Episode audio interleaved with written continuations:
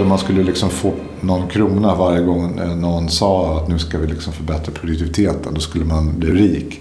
Det finns inte liksom lika enkla grepp. Det här är ett samtal mellan Mårten Blix, nationalekonom och tidigare departementsråd på Finansdepartementet, samt Mikael Malmeus på den gröna tankesmedjan Kogito.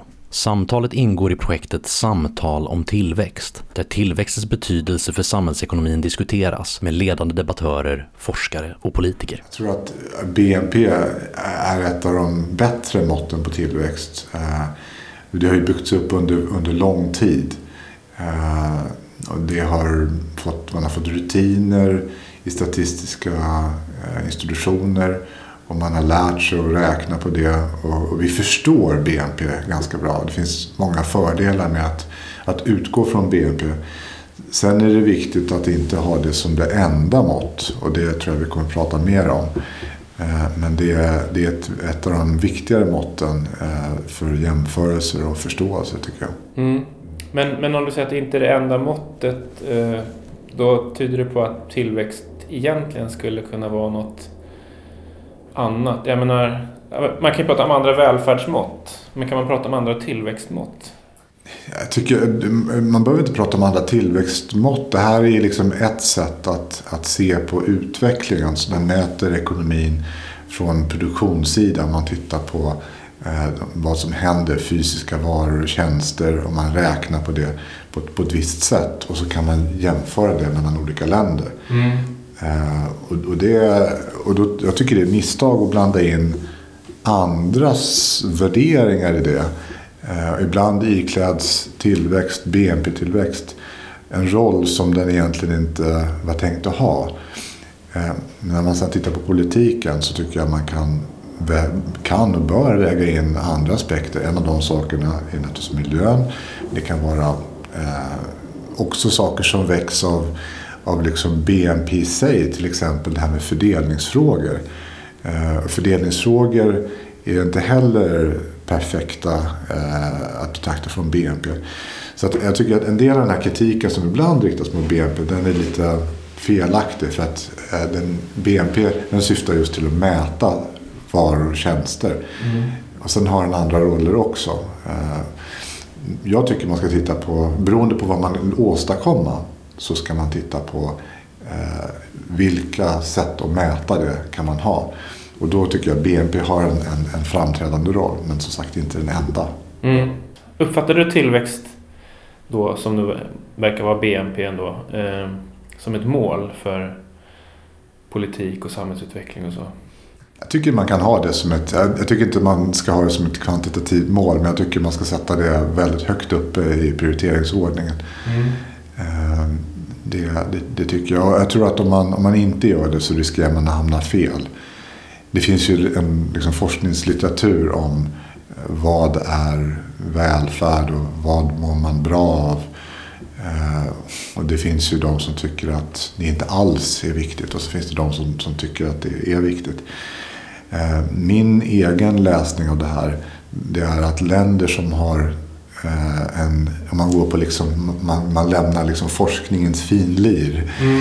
Så är min läsning av det hela att, att det är ganska självklart att länder med låg BNP per capita, låg BNP överhuvudtaget. Det är, det är fattiga länder som har det svårt. Eh, och länder med liksom hög BNP, de har, de har det lättare. Eh, och sen om man då talar om länder inom, bland de rika länderna, inom OECD-länderna då är skillnaderna ibland små. Att det inte är så lätt att tydligt säga vad som är bättre eller, eller sämre. Men mellan fattiga och rika länder så finns det tycker jag en, tydlig skillnad som, som det inte går att ändra på med eh, liksom, vilka betraktelsesätt som man har. Om man kommer in lite på det som, som du skrev om då i den här ekonomisk debatt om, mm. om framtida tillväxten. så eh, ja, Du gav väl en översikt egentligen över mm. forskningsläget kan man säga. Mm. Eh, och vad, vad, landar du i liksom för eh, slutsats? Det, är ingen, det går inte att göra en prognos men det, det går ändå säga någonting om framtidens tillväxt. Hur, ja. hur kommer den se ut? Eller vad ska jag säga? Vad, vad, vad, vad ska man dra för slutsatser om vi, vi kan, kan börja med där vi slutade med det politiska. Att det är väldigt populärt att prata om produktivitet och tillväxt. Eh, men det är ett område där det finns inga enkla grepp som kan lyfta produktiviteten. Utan det är ju någonting som är eh, trögrörligt, påverkas av en mängd faktorer. Jag tror att om man skulle liksom få någon krona varje gång eh, någon sa att nu ska vi liksom förbättra produktiviteten, då skulle man bli rik. rik. Men till skillnad från en del andra områden, till exempel arbetsutbudet, man liksom vill Eh, förändra betingelserna på arbetsmarknaden och få in fler arbete. Där finns det liksom tydliga verktyg. Och så kan man tycka att de är bra eller dåliga. Man kan försämra förmånerna i olika system och då stärker man incitamentet att arbeta. Men det finns inte liksom lika enkla grepp med produktiviteten. Utan det, är liksom, det är summan av allting vi gör och det handlar om att vi ska göra någonting bättre idag, eh, eh nästa dag än vad vi har gjort tidigare.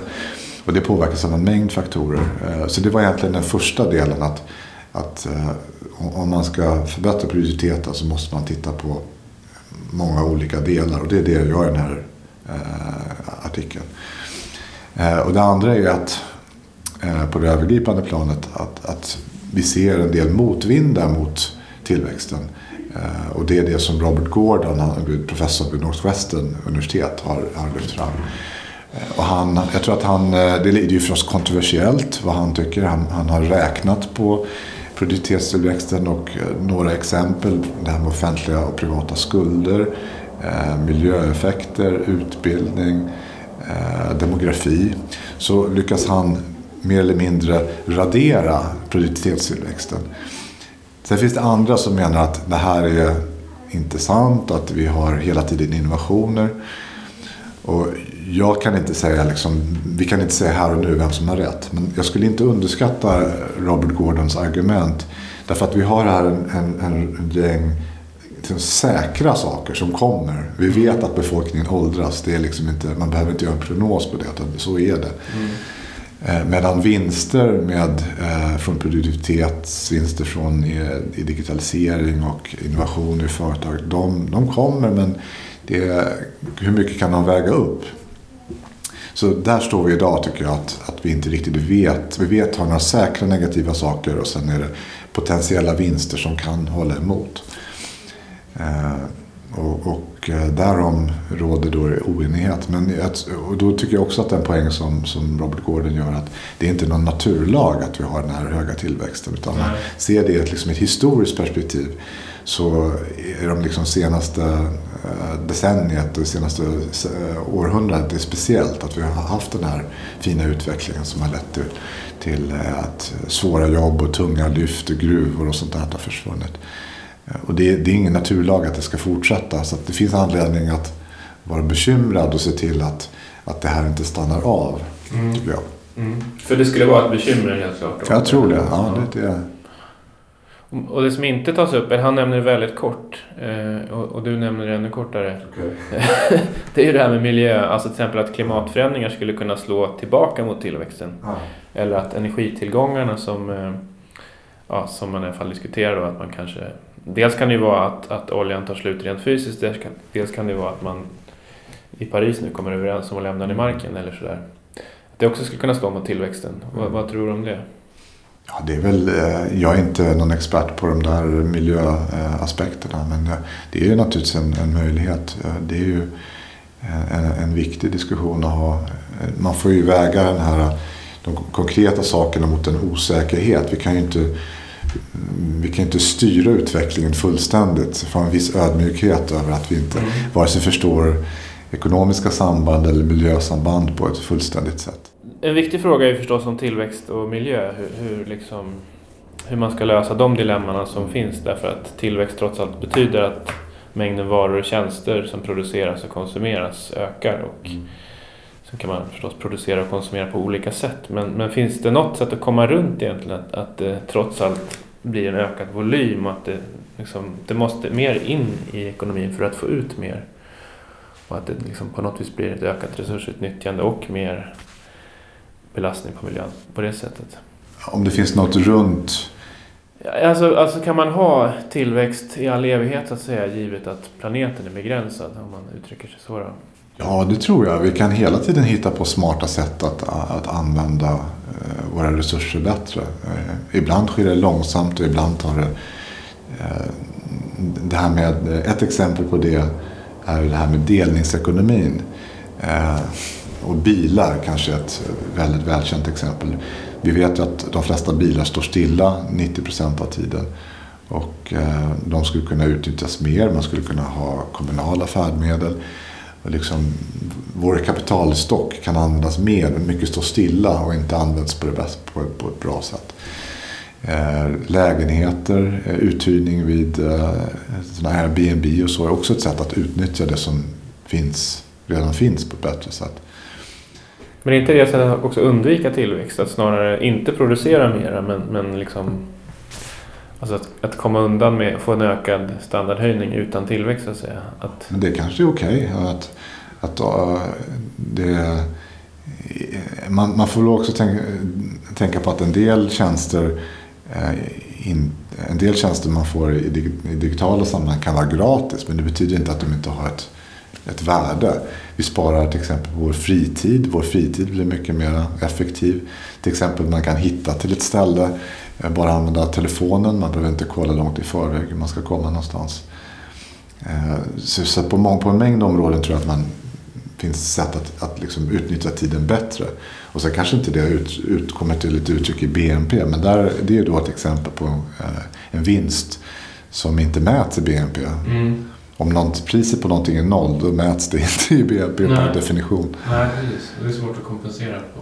kan inte multiplicera med och det tror jag är ett särskilt problem just nu för, eh, nu jag pratade tidigare om, om inflationen, att det, det är eh, en del av de sakerna som, som borde komma in som, som vinster för fritid och andra sätt. De kommer inte in därför att de mäts inte. Det är, apropå det om, om, om tillväxt ändå är BNP, och som du sa, det är inte det enda man ska titta på såklart. Men mm. om man ändå, ändå tittar på till, tillväxt, BNP-tillväxt och anser att det är väldigt viktigt då, så så eh, om man fokuserar på det som ger tillväxt då, så, så kanske inte de här sakerna ger tillväxt mm. på det sättet. Då. Mm. Det är en uppmaning till, till forskare och andra att, att gräva i statistiken och använda den och liksom lyfta fram alternativa perspektiv. Mm. Ja, precis. Ja, det... Men det är, det är svårt eh, om man ska göra liksom förbättringar och ha synpunkter på statistiken. Det är ett, det är ett eh, komplicerat område. Ja.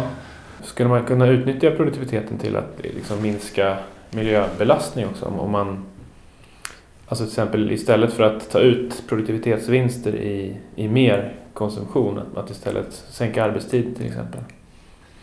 Jag, tror, jag tycker att det är en felaktig diskussion. Eh, jag, jag tycker man ska använda eh, ekonomiska styrmedel för att påverka eh, hur man använder olika hur man beter sig. Man använder prismekanismer istället för att liksom gå in direkt sen det här valet med eh, arbetstid. Jag tror att vi behöver förlänga arbetslivet. Jag tror inte vi behöver förlänga liksom arbetsveckan. Men jag tror vi behöver förlänga hur mycket vi jobbar under livet för att kunna finansiera den här välfärden. Så det tror jag är, är, är grunden. Eh, och jag tror att många skulle om många ställs inför det valet att säga att okej, okay, du kan få eh, du kan jobba mindre och samma lön. Då tror jag att de flesta skulle säga ja, det, det, det låter bra. Men om man skulle gå ner i lön så är det inte alls lika säkert att man ställer upp på det. Många värderar möjligheten att kunna åka på semester på, i varma länder så här års. Mm. Och, och eh, så, så det det tror jag eh, inte skulle vara så bra.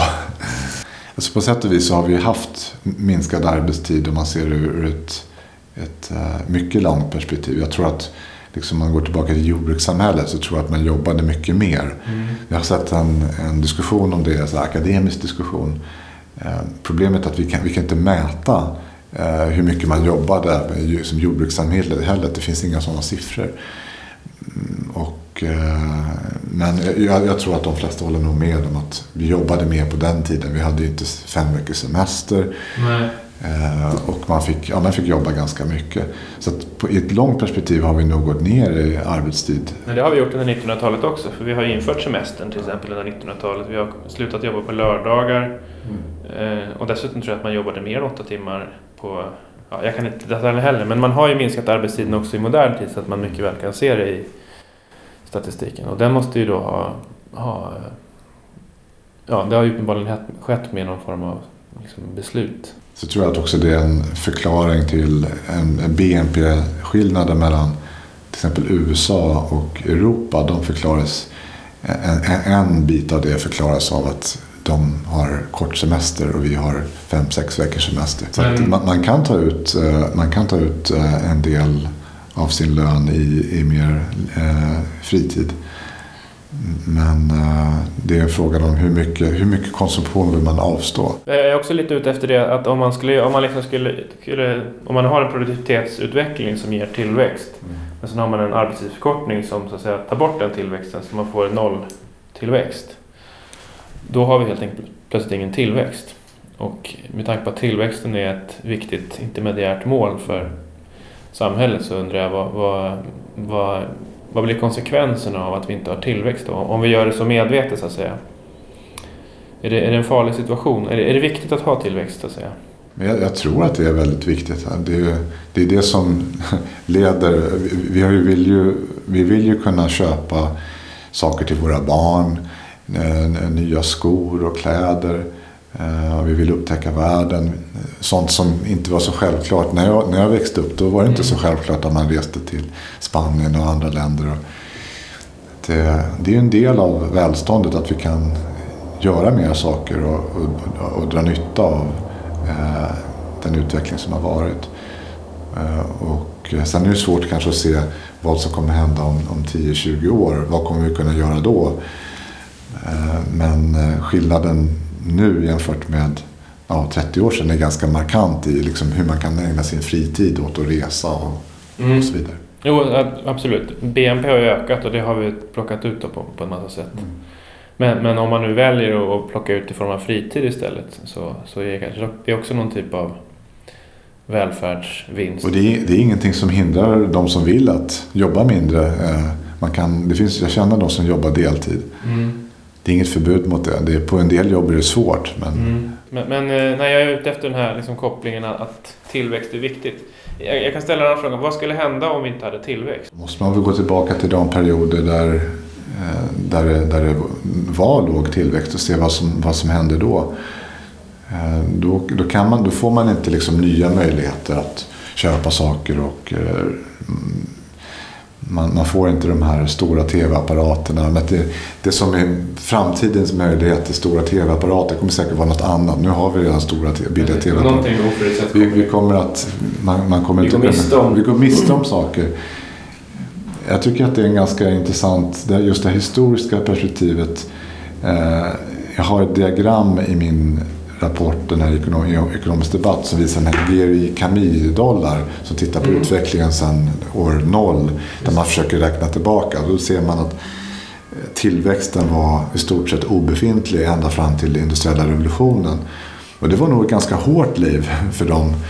Eh, man, och det var inte så att det saknades investeringar. Att jordbruket så fick man antagligen ta sin skörd och använda mycket av det för att liksom, så till nästa år. Och misslyckades det så, så, så svälter man. Mm. Nu har vi kommit upp till en nivå där, där de problemen verkar små.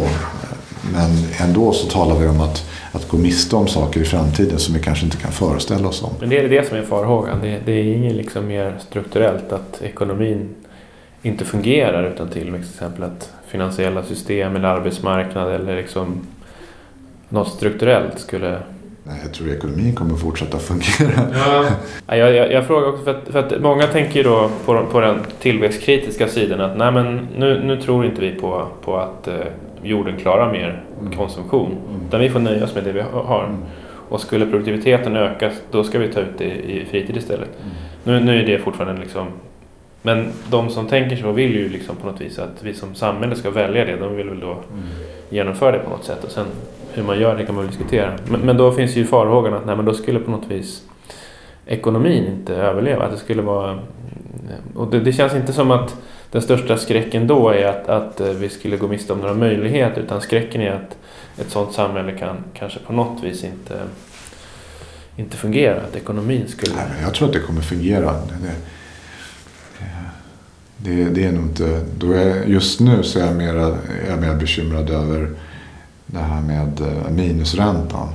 Som leder till eh, liksom, dåliga investeringar. Att man inte kan skilja på mellan bra och dåliga investeringar. Och eh, vad det kan leda till för framtida pensioner om det här skulle liksom vara, fortgå länge. Du har hört ett samtal mellan Mårten Blix, nationalekonom och tidigare departementsråd på Finansdepartementet, samt Mikael Malmeus på den gröna tankesmedjan Kogito. Samtalet ingår i projektet Samtal om tillväxt, där tillväxtens betydelse för samhällsekonomin diskuteras med ledande debattörer, forskare och politiker. Läs mer på www.kogito.nu.